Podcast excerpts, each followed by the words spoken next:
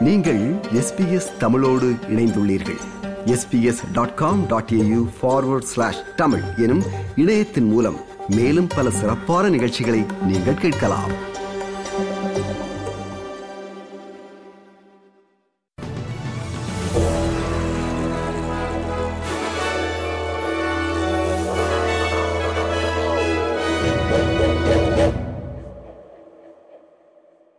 நேர்கள் அனைவருக்கும் வணக்கம். இன்று பிப்ரவரி மாதம் பதினான்காம் திகதி புதன்கிழமை. எஸ்பிஎஸ் தமிழ் ஒலிபரப்பு வழங்கும் செய்திகள். வாசிப்பவர் மகேஸ்வரன் பிரபாகரன். விக்டோரிய மாநிலத்தில் இடியுடன் கூடிய மழை மற்றும் பேரழிவுகரமான காட்டுத்தீ நிலைமைகள் காரணமாக சுமார் பல லட்சக்கணக்கானோர் நேற்று செவ்வாய்க்கிழமை மின்சாரம் இல்லாமல் தவித்தனர்.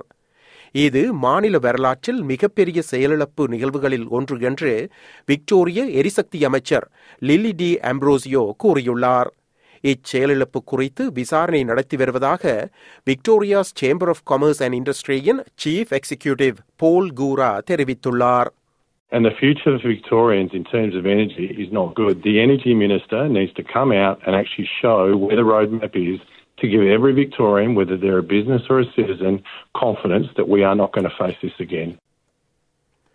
பூர்வீக குடியின மக்களின் குறைபாடுகளை நிவர்த்தி செய்வதற்கான க்ளோசிங் த கேப் இலக்குகளை அடைவதற்கான முயற்சிகளின் ஒரு பகுதியாக அடுத்த மூன்று ஆண்டுகளில் தொலைதூர பகுதிகளில் சுமார் மூவாயிரம் வேலைவாய்ப்புகளை உருவாக்க பெடரல் அரசு இலக்கு நிர்ணயித்துள்ளது சுற்றுலா தோட்டக்கலை சில்லறை வணிகம் மற்றும் சமூக சேவைகள் போன்ற சமூகத்தால் தீர்மானிக்கப்படும் துறைகளில் வேலைகளை உருவாக்க சுமார் எழுநூற்றி ஏழு மில்லியன் டாலர்கள் முதலீடு செய்யப்படும் என பிரதமர் ஆந்தனி அல்பனீசி தெரிவித்துள்ளார் And all of us, regardless of where we stand on the political spectrum, need to recognise that we need to do better. இந்தோனேஷியாவில் புதிய அதிபரை தேர்வு செய்வதற்கான தேர்தலில் சுமார் மில்லியன் கணக்கானோர் இன்று புதன்கிழமை வாக்களிக்க உள்ளனர். ஜோகோ விடோடோ தனது இரண்டாவது மற்றும் கடைசி முறையாக பதவியில் இருந்து வருகிறார். அந்நாட்டின் பாதுகாப்பு அமைச்சர் மற்றும் இரண்டு முன்னாள் கவர்னர்களுக்கு இடையிலான மும்முனை போட்டியாக இத்தேர்தல் அமைந்துள்ளது. நாட்டில் உள்நாட்டு விமான பயணங்களின் நம்பகத்தன்மை குறைவாக உள்ளது என்பதை ஏ ட்ரிபிள் சி வெளிப்படுத்தியுள்ளது.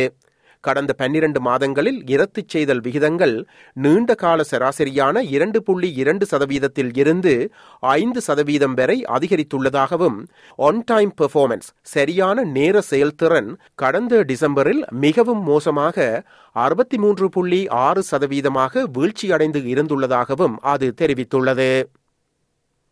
ஆஸ்திரேலியாவுக்கும் மேற்கு இந்திய தீவுகள் அணிக்கும் இடையிலான மூன்றாவதும் இறுதியுமான டி டுவெண்டி கிரிக்கெட் போட்டியில் மேற்கு இந்திய தீவுகள் முப்பத்தி ஏழு ஓட்டங்களினால் வெற்றி பெற்றுள்ளது.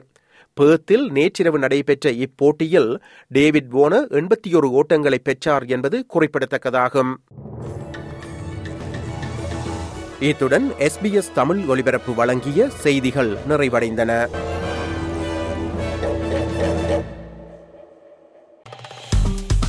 விருப்பம் பகிர்வு கருத்து பதிவு. லைக் ஷேர் காமெண்ட் எஸ்பிஎஸ் தமிழின் ஃபேஸ்புக்